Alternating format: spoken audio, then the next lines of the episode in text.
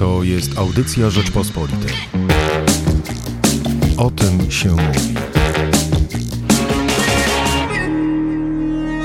Andrzej Duda prezydentem na kolejną kadencję, a tymczasem tuż po wyborach Narodowy Bank Polski przyznaje, że recesja w Polsce może być głębsza niż jeszcze mówiło przed wyborami. A moimi gośćmi profesorowie. Profesor Andrzej Rychard, Polska Akademia Nauk, socjolog. Dzień dobry, panie profesorze. Dzień dobry, witam. I profesor Dariusz Filar, ekonomista, były członek Rady Polityki Pieniężnej. Dzień dobry, panie profesorze. Dzień dobry. Zacznę nietypowo.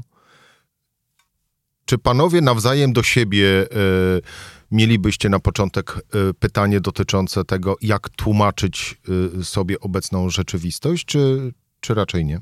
Ja bym miał pytanie do profesora to Filara, proszę. Ponieważ w tym tłumaczeniu no, zwycięstwa Andrzeja Dudy przeważają zdecydowanie wyjaśnienia odwołujące się do aspektów polityczno-ideologiczno-kulturowych, a jeśli chodzi o wymiar ekonomiczny, to właściwie tylko mówi się, no tak, tak, rozdawali, rozdawali pięćset plus i te inne rzeczy.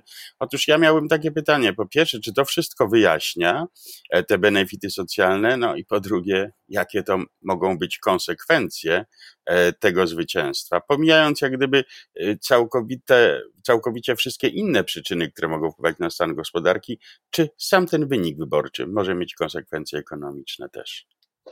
Znaczy tak, ja myślę, że rzeczywiście ten czynnik ekonomiczny miał wpływ na wynik wyborów, dlatego że nawet nie wiem, czy na pierwszym planie by należało stawiać pięćset plus, czy raczej na pierwszym planie nie należałoby umieścić tak zwanej trzynastej emerytury, zważywszy, że dużo głosów oddali a ludzie w zaawansowanym wieku. Tu zresztą to, to pan profesor Rychard z kolei jako socjolog pewnie lepiej to analizuje niż ja. Tu moim zdaniem się połączyły dwa elementy. Ten element właśnie materialny z elementem pewnego tradycjonalizmu, jeśli chodzi o całą sferę obyczajową, kulturową i tak dalej.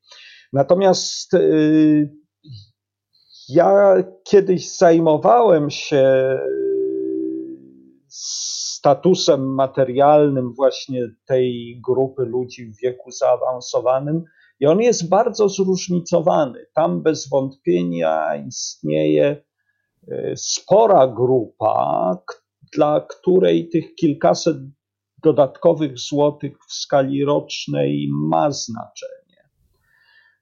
Natomiast jakie tego skutki? No, jeżeli popatrzymy na to, z czego były finansowane nie tylko już te transfery dla seniorów, ale wszystkie transfery socjalne, to one właściwie pokrywają się z przyrostem polskiego długu publicznego w okresie minionych lat, czyli wszystkie opowieści o tym, że uszczelniliśmy system podatkowy i, i to dało środki na wypłatę transferów socjalnych, no nie są po prostu prawdziwe. Widać wyraźnie, że mniej więcej właśnie o te ponad sto miliardów wzrósł dług. No i cóż to oznacza? No w połączeniu z dzisiejszą sytuacją, czyli tym wszystkim, co związane jest z próbą obrony przed epidemią, to oznacza, że robimy się, stajemy się państwem coraz bardziej zadłużonym. Panie profesorze, tu kieruję oczywiście do Andrzeja Rycharda. Czy pan profesor zadowolony z odpowiedzi? E, tak, ponieważ to... Dopytuję. Nie, ja myślę, że to jest właśnie w, taka odpowiedź, która pokazuje, że no, silne ekonomiczne podstawy tej polityki ekonomicznej, a właściwie bardziej no, takiej specyficznej polityki społecznej się wyczerpują. No i myślę sobie, że to będzie jedno z wielkich wyzwań, jakie będzie stało przed obecnym całym układem rządzącym, a w tej chwili po po ostatnich tygodniach kampanii, to już właściwie trudno jest tutaj oddzielać prezydenta od reszty obozu rządzącego, ponieważ w czasie tej kampanii mieliśmy do czynienia z nieprawdopodobnie silnym sklejeniem pana prezydenta z obozem rządzącym i z niespotykaną aktywnością premiera. I to notabene zadaje kłam temu, co niektórzy interpretatorzy sądzili, że no tak silne sklejenie Andrzeja Dudy z obozem rządzącym będzie pewnego rodzaju trudnym bagażem, który on będzie musiał dźwigać przez kampanię. No przeciwnie, no on z tego bagażu jak najbardziej skutecznie korzystał i teraz on się od tego nie odklei mimo rozmaitych deklaracji, ponieważ to ten bagaż okazał się być zasobem, ale teraz, jeżeli nastąpi jakieś utrudnienie sytuacji ekonomicznej, a ono może nastąpić niezależnie w ogóle od, od, od działań rządu, no to siłą rzeczy e, to się może stawać pomału także bagażem e, negatywnym. I teraz widzę taką... Em, Taką trudność polegającą na tym, że konsekwencją być może będzie to, że rzeczywiście no nie będzie już można tej takiej polityki w istocie bardzo indywidualistycznie zorientowanych transferów socjalnych, bo nie żadnych zmian systemowych w polityce publicznej, bo ich nie było.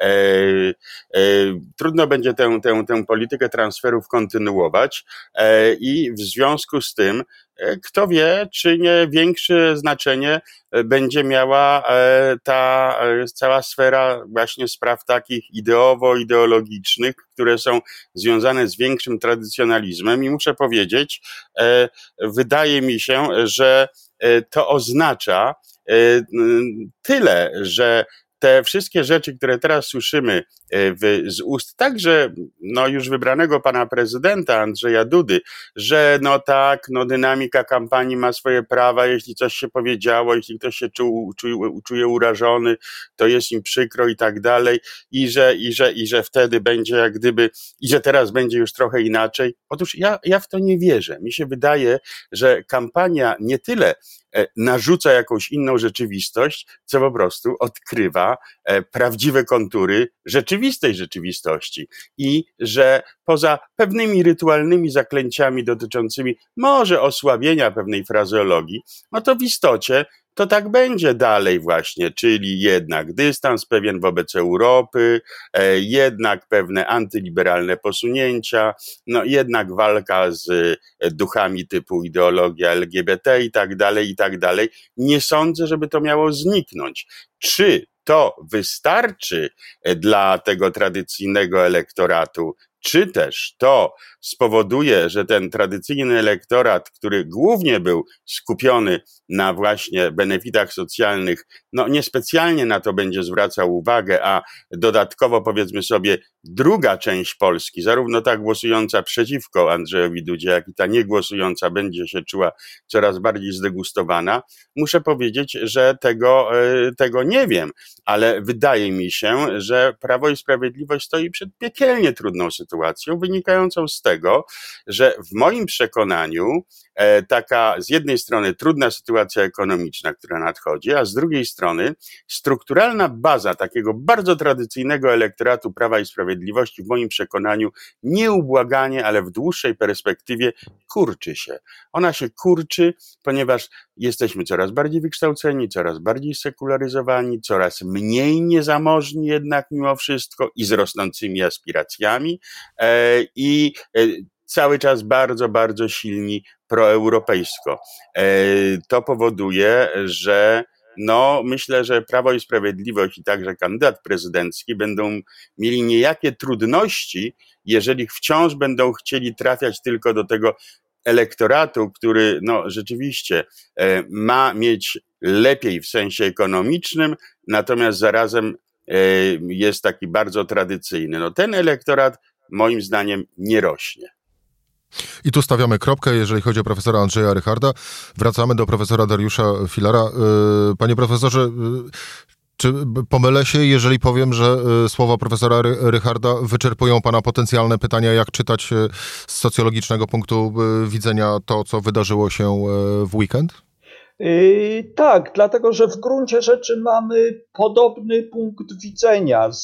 To jest rzeczywiście połączenie elementu emocjonalnego, nazwijmy to, z elementem materialnym i rzeczywiście dynamika jest taka, że nie wiadomo, jak długo element emocjonalny będzie działał, natomiast element materialny napotyka na naturalne finansowe bariery.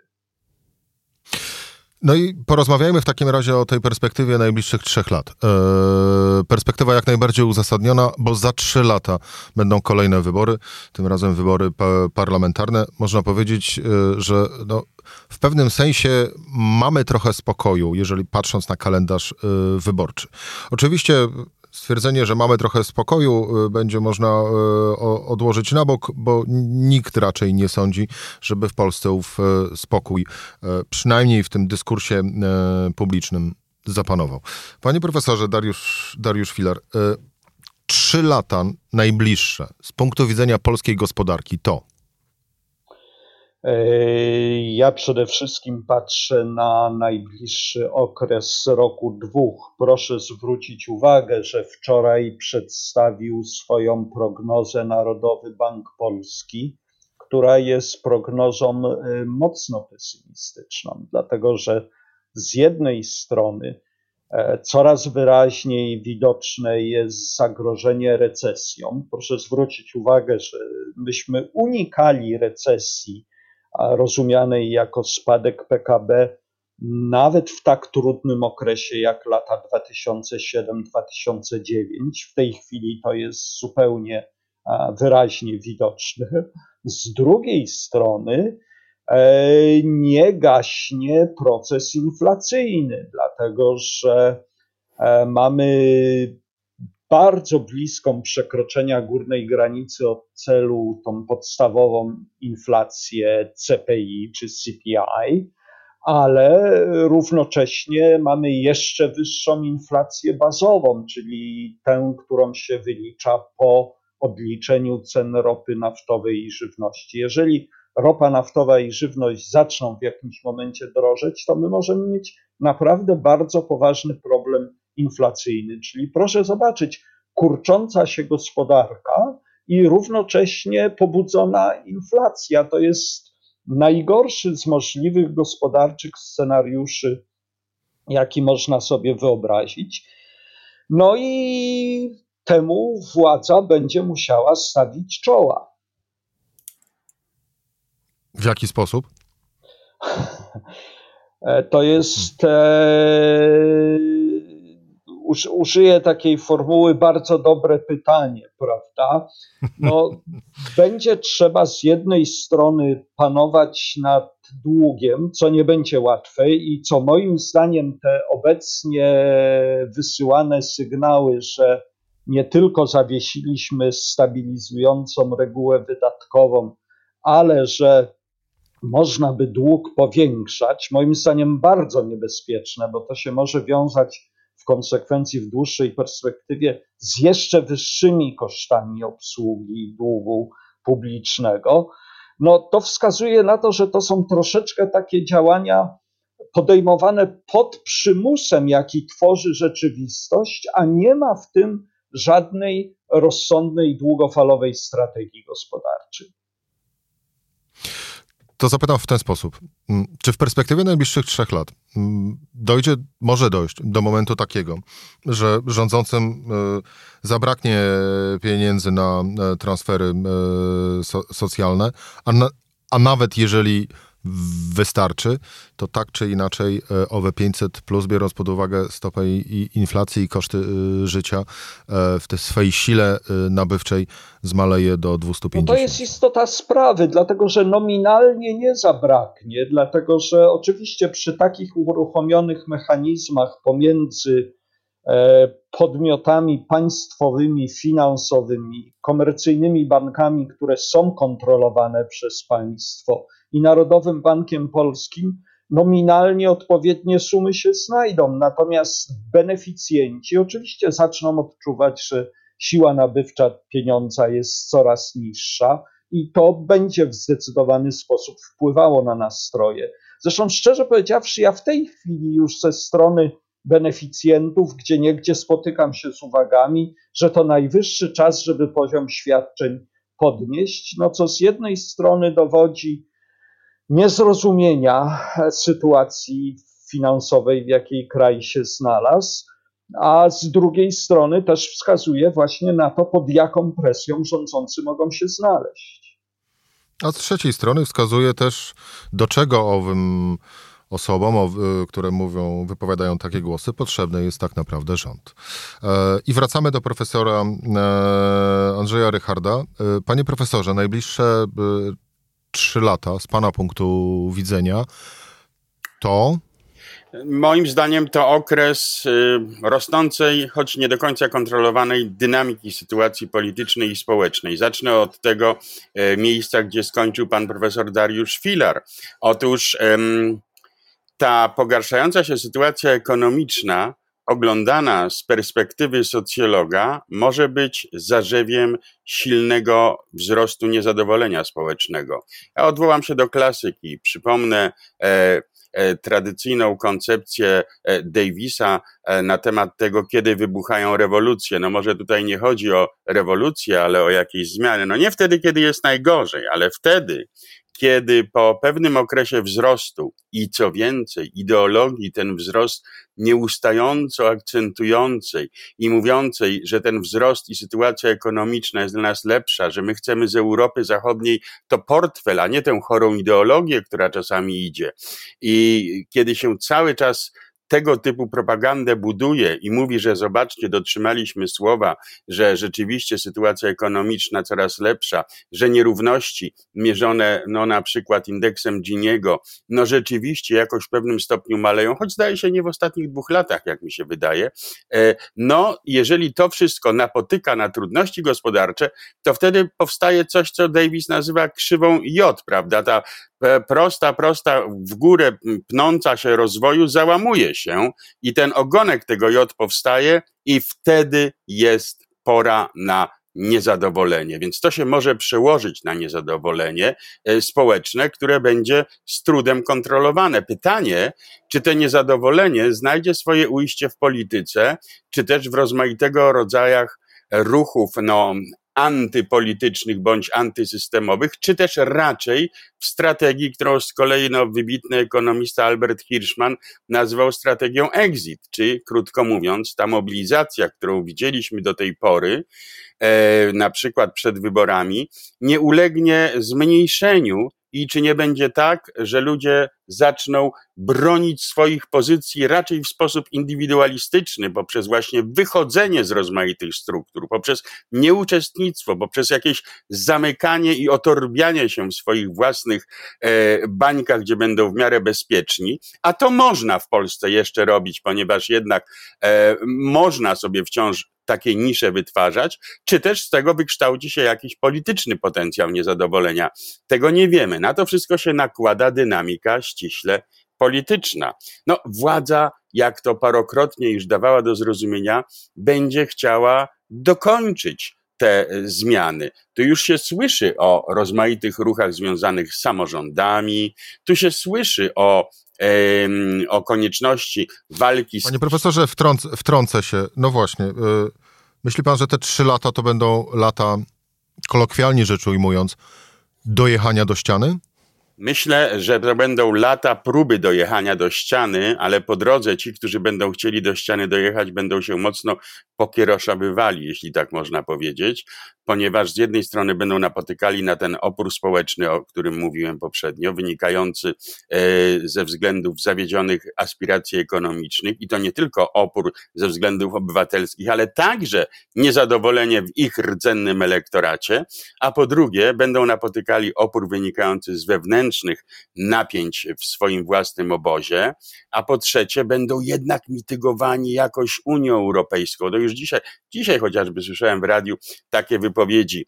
No tak, no te media, no, no oczywiście, no nie mówmy tego, że trzeba je e, z, e, pluralizować, bo to może brzmieć jak próba nacjonalizacji, a na to nam Unia nie pozwoli, ale w tym, w tym taki słychać taki ból, no żeby nie ta Unia, to byśmy to chcieli zrobić i byśmy to zrobili, a ta Unia nas tutaj ogranicza.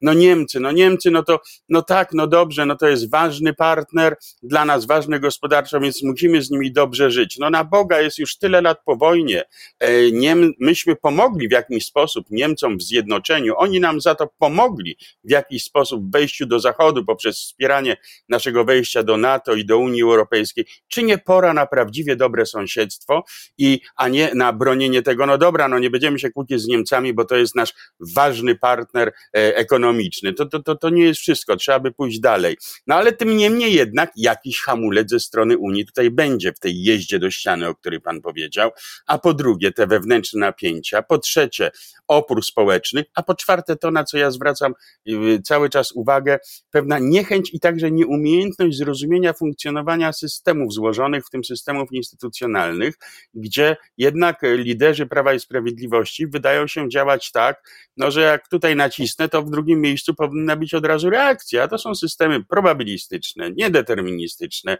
gdzie to tak nie działa absolutnie, gdzie się pojawiają nieoczekiwane konsekwencje, gdzie się pojawiają raczej elementy chaosu w, na skutek, prawda, nieudanych prób centralizowania, wcale się nie ma wszystkiego więcej pod kontrolą, tylko to wszystko spod kontroli się wymyka, pojawia się problem niesterowalności, znany doskonale od czasów analizy jeszcze ustroju minionego. Wielu ekonomistów pisało o tym, jak centralizacja zawodzi w sytuacji szczupłości zasobów, że wtedy się właściwie władza całkowicie przekształca. Janusz Kornaj, Janusz Beksia, Kurszula Libura, Jadwiga Staniszkis, jeśli chodzi o socjologów, Lena Kolarska-Bobińska, ja sam o tym pisałem. To są dość dobrze rozpoznane mechanizmy dążenia, parcia do ściany, szczególnie w sytuacji szczuplejących zasobów, mogą się okazać nieskuteczne i generować raczej chaos i entropię, a nie pełną kontrolowalność. Także ja widzę tego rodzaju dynamikę, a mówię tylko o dynamice po stronie rządzących, bo z całą pewnością będzie jeszcze dynamika po szeroko rozumianej stronie opozycyjnej.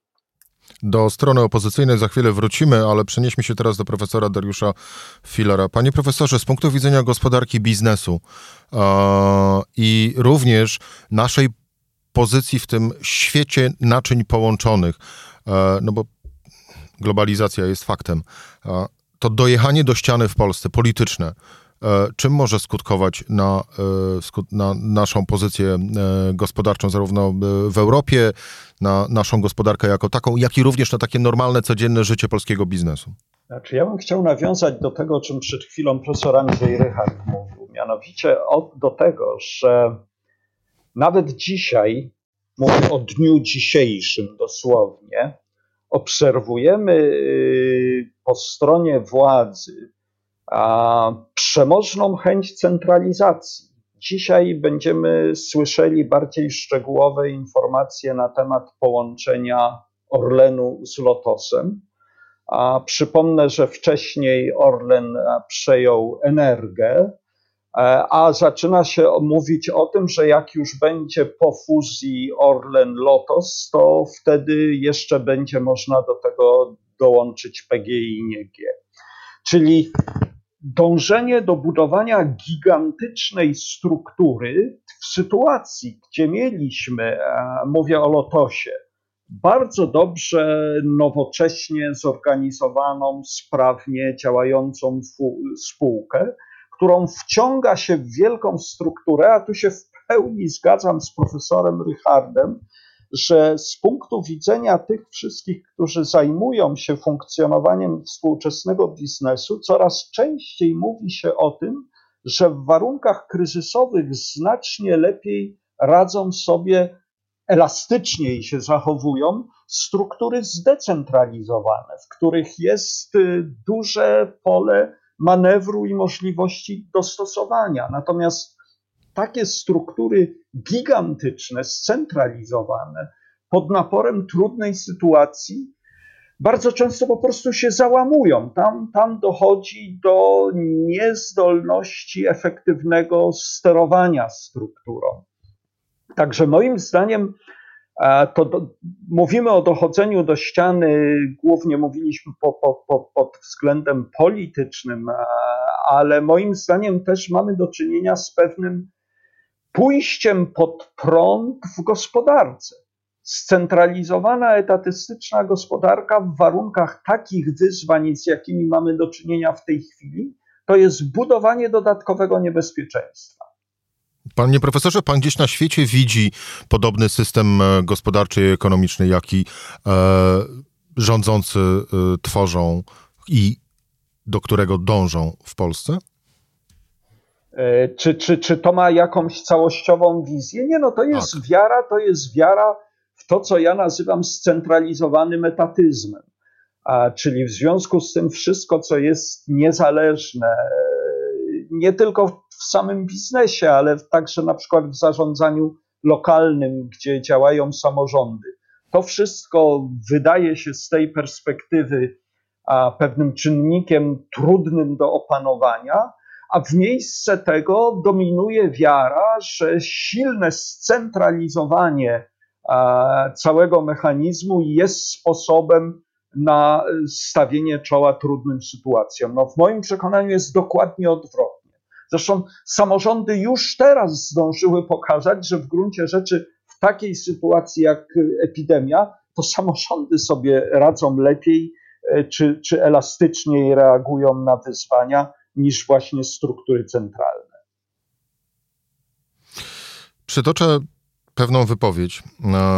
Wypowiedź profesora U K S W Norberta Maliszewskiego, na co dzień szefa Centrum Analiz Strategicznych, który na Twitterze pokusił się o taki wpis. Obóz Zjednoczonej Prawicy dostał znów silną legitymację do rządzenia w bardzo trudnym czasie. To jest nowy kredyt zaufania, nowi wyborcy. Po wyborach celem powinno być czerpanie zysków z sukcesu. Koniec cytatu. Jak panowie sobie tłumaczą te słowa? Moim zdaniem to jest y, nieprawdziwa diagnoza na tym poziomie i w tym fragmencie dotyczącym silnej legitymacji. Żaden prezydent dochodzący do władzy w Polsce nie miał moim zdaniem tak słabej legitymacji, jaką teraz będzie miał Andrzej Duda. I tutaj nie chodzi mi o to, że e, będą protesty wyborcze, bo zapewne te protesty wyborcze e, nie podważą e, legitymacji w takim bardzo formalnym, prawniczym sensie prawomocności tych wyborów. No zapewne tego nie będzie wystarczająco, żeby to się dało podważyć. Natomiast w takim głębszym, socjologicznym sensie legitymizacja władcy, który dochodzi do władzy po tak nierównej kampanii, po wyborach wyznaczonych właściwie w terminie pozakonstytucyjnym, kiedy to myśmy skądinąd słusznie odwołali wybory dziesiątego maja, ale w bardzo niesłuszny, bo pozakonstytucyjny sposób to zostało zrobione i od tego czasu dryfujemy po kompletnie niepewnym morzu i wszystko jest jak gdyby, co następuje potem, te nierówne traktowanie e, kandydatów, nierówny czas, jaki mieli, e, rola telewizji publicznej, te jątrzące wypowiedzi liderów Prawa i Sprawiedliwości.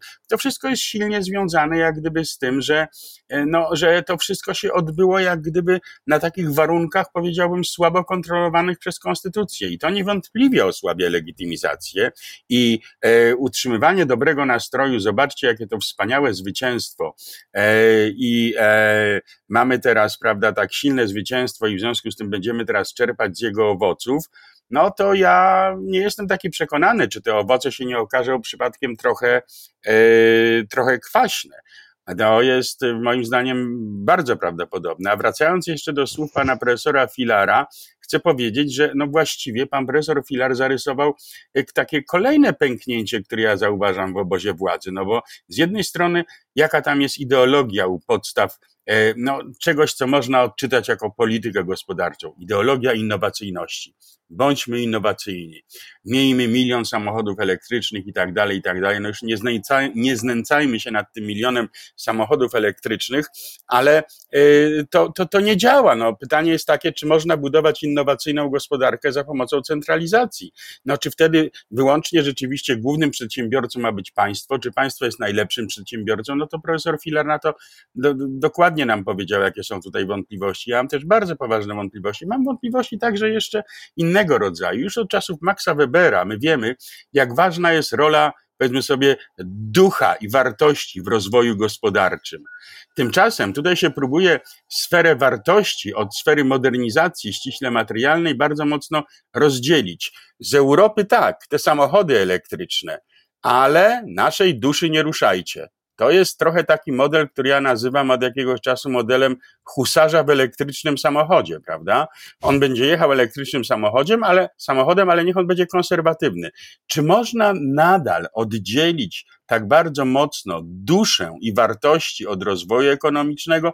Śmiem wątpić, bo właśnie od czasów Webera wiemy, że rozwój ekonomiczny bywa ufundowany także na systemach wartości i nie da się wsadzić husarza do elektrycznego samochodu, krótko mówiąc, bo on sobie nie poradzi. Panie profesorze, Dariusz Filar, jak pan, no właśnie, bo to Centrum Analiz Strategicznych to jest przy rządzie, to powinienem jeszcze wcześniej dodać. Jak pan słyszy takie zdanie, że po wyborach celem powinno być czerpanie zysków z sukcesu od szefa tego Centrum Analiz Strategicznych, to... To z niepokojem myślę, że w tej wypowiedzi kryje się zachęta do kontynuacji działań prowadzonych wcześniej, a moim zdaniem no, zmierzają one w całkowicie błędnym kierunku. Ja do jednego źródła się odwołam, na które też chętnie powoływał się pan premier Morawiecki, mianowicie do pani profesor Mazzucato, która napisała taką książkę o przedsiębiorczym państwie. W jej książce jest mowa o tym, że współczesne państwo może w istotny sposób finansować badania podstawowe. Te, które są kosztowne, wiążą się z wysokim ryzykiem, a pozwalają odkrywać na poziomie zupełnie podstawowych badań pewne nowe rozwiązania.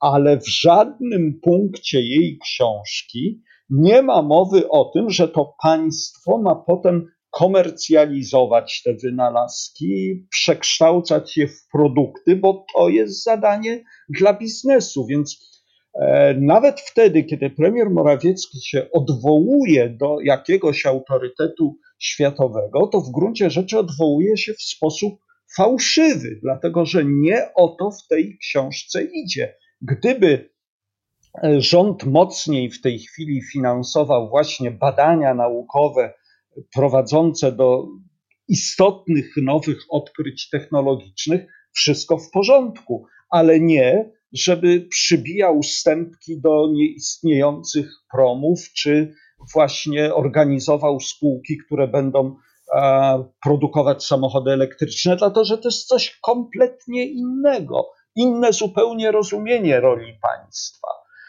E, także zachęcanie do tego, żeby dalej e, centralizować i, i, i dalej próbować robić z państwa głównego producenta i, i główny podmiot w działalności gospodarki, no uważam za e, co najmniej ryzykowne.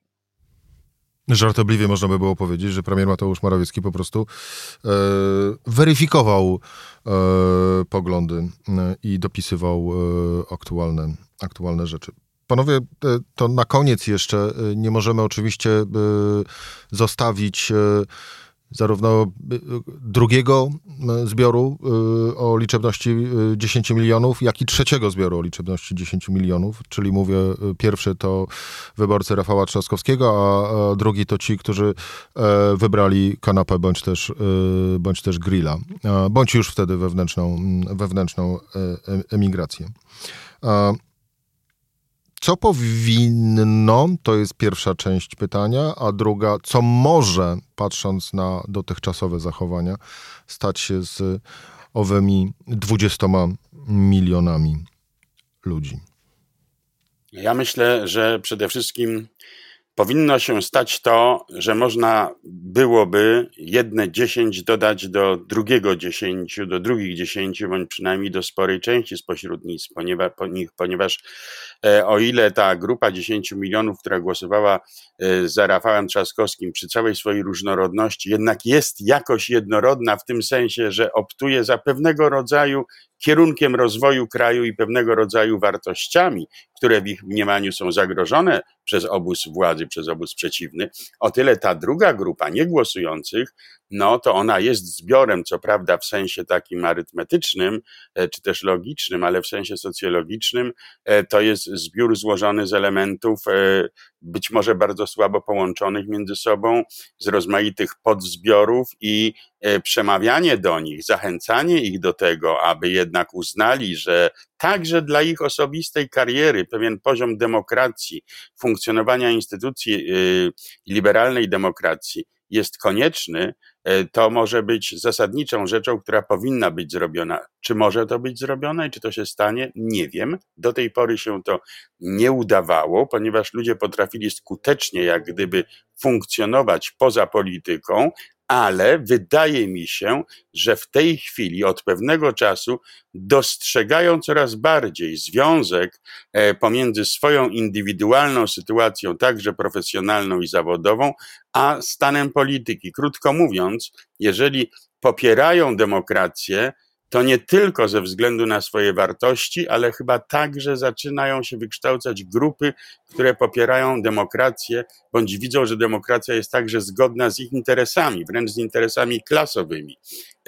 I na tym być może można byłoby coś budować. Jeżeli teraz liderzy opozycji, czy lider opozycji, kimkolwiek by on nie był, potrafi znaleźć język, który do tych ludzi trafi, to będzie ogromny sukces, ponieważ ci niegłosujący, to jest ta bardzo zróżnicowana grupa, ona wciąż jest słabo zaktywizowana i pytanie, czy oni wybiorą strategię voice, czyli właśnie krytycznego zabierania głosu, czy exit, czyli wyjścia, no to jest zasadnicze pytanie dla Polski, ale to nie jest pytanie, które się urodziło w czasie tej kampanii. Ta kampania, w moim przekonaniu, począwszy od, e, począwszy od e, ideologicznych stwierdzeń i frazeologii i retoryki stosowanej przez władzę, która to władza teraz twierdzi, że to tylko było na czasy kampanii, ta kampania wyostrzyła tylko, tak jak każdy moment kryzysowy. Kampania jest jakimś momentem kryzysowym, bo kryzys to jest moment, w którym może dojść do zmiany, więc w tym sensie jest to moment kryzysowy.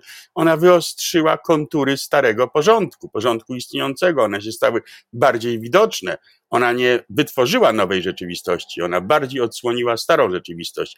I znaczenie kanapy, mówiąc najogólniej, tak jak pan to powiedział, to jest zasadnicze znaczenie dla polskiej polityki demokratycznej przez całe ostatnich trzydzieści lat. Ja zawsze uważałem, że wciąż większym zagrożeniem dla obywatelskości polskiego społeczeństwa są ci, którzy nie uczestniczą obywatelsko, niż ci, którzy radykalnie uczestniczą antyobywatelsko. I muszę powiedzieć, że chyba nadal tak jest, mimo pojawiania się radykalnych, antyobywatelskich, bardzo mocno prawicowych ruchów. One jednak pozostają na marginesie. Jeżeli pan Bosak wchodzi, to on wchodzi do mediów i tak dalej, wyłącznie z przekazem liberalnym, swoje hasła nacjonalistyczne głęboko, głęboko chowa, jest bardzo sprawny medialnie i potrafi to zrobić, bo widocznie wie, że no, że na tym by specjalnie nie pojechał. W związku z tym yy, ta duża część tego społeczeństwa yy, to jest yy, społeczeństwo, które raczej nie uczestniczy, niż uczestniczy demokratycznie i na szczęście w niewielkim bardzo stopniu, jeśli uczestniczy, to radykalnie i niedemokratycznie. I do tych nieuczestniczących trzeba trafić. Profesor Dariusz Filar? To było bardziej pytanie dla socjologa niż dla ekonomisty i pan profesor Rychard znakomicie na nie odpowiedział. Ja mogę dodać tylko tyle, że wydaje mi się, że i to było widać w ostatnich wypowiedziach Rafała Trzaskowskiego, że on ma świadomość, że jeżeli chcemy Polskę zmieniać, a wprowadzać na właściwy tor rozwoju, to trzeba przyciągać kolejne grupy, budzić kolejne grupy. Także ja mam cały czas nadzieję, tu jest oczywiście ogromne zadanie stojące przed wszelkimi edukatorami, od, od, od szkoły podstawowej po uczelnię wyższą, poprzez najróżniejszego rodzaju działalność organizacji pozarządowych, żeby z tej grupy biernej politycznie jednak pewne kolejne podgrupy do życia politycznego wciągać i to być może będzie dawało punkt wyjścia do, do bardziej dynamicznego rozwoju kraju. Trochę się nie zgodzę z pana stwierdzeniem, że to było tylko i wyłącznie pytanie do profesora Andrzeja Rycharda, bo, bo wśród tych jednych i drugich dziesięciu milionów jest wiele osób, które są ze sfery biznesowej, bądź są ze sfery decydu- decydentów polityki ekonomicznej, chociażby na tym właśnie lokalnym, samorządowym szczeblu. Stąd moje było właśnie pytanie w tej sferze ekonomicznej, jak oni powinni się, albo co mogliby zrobić?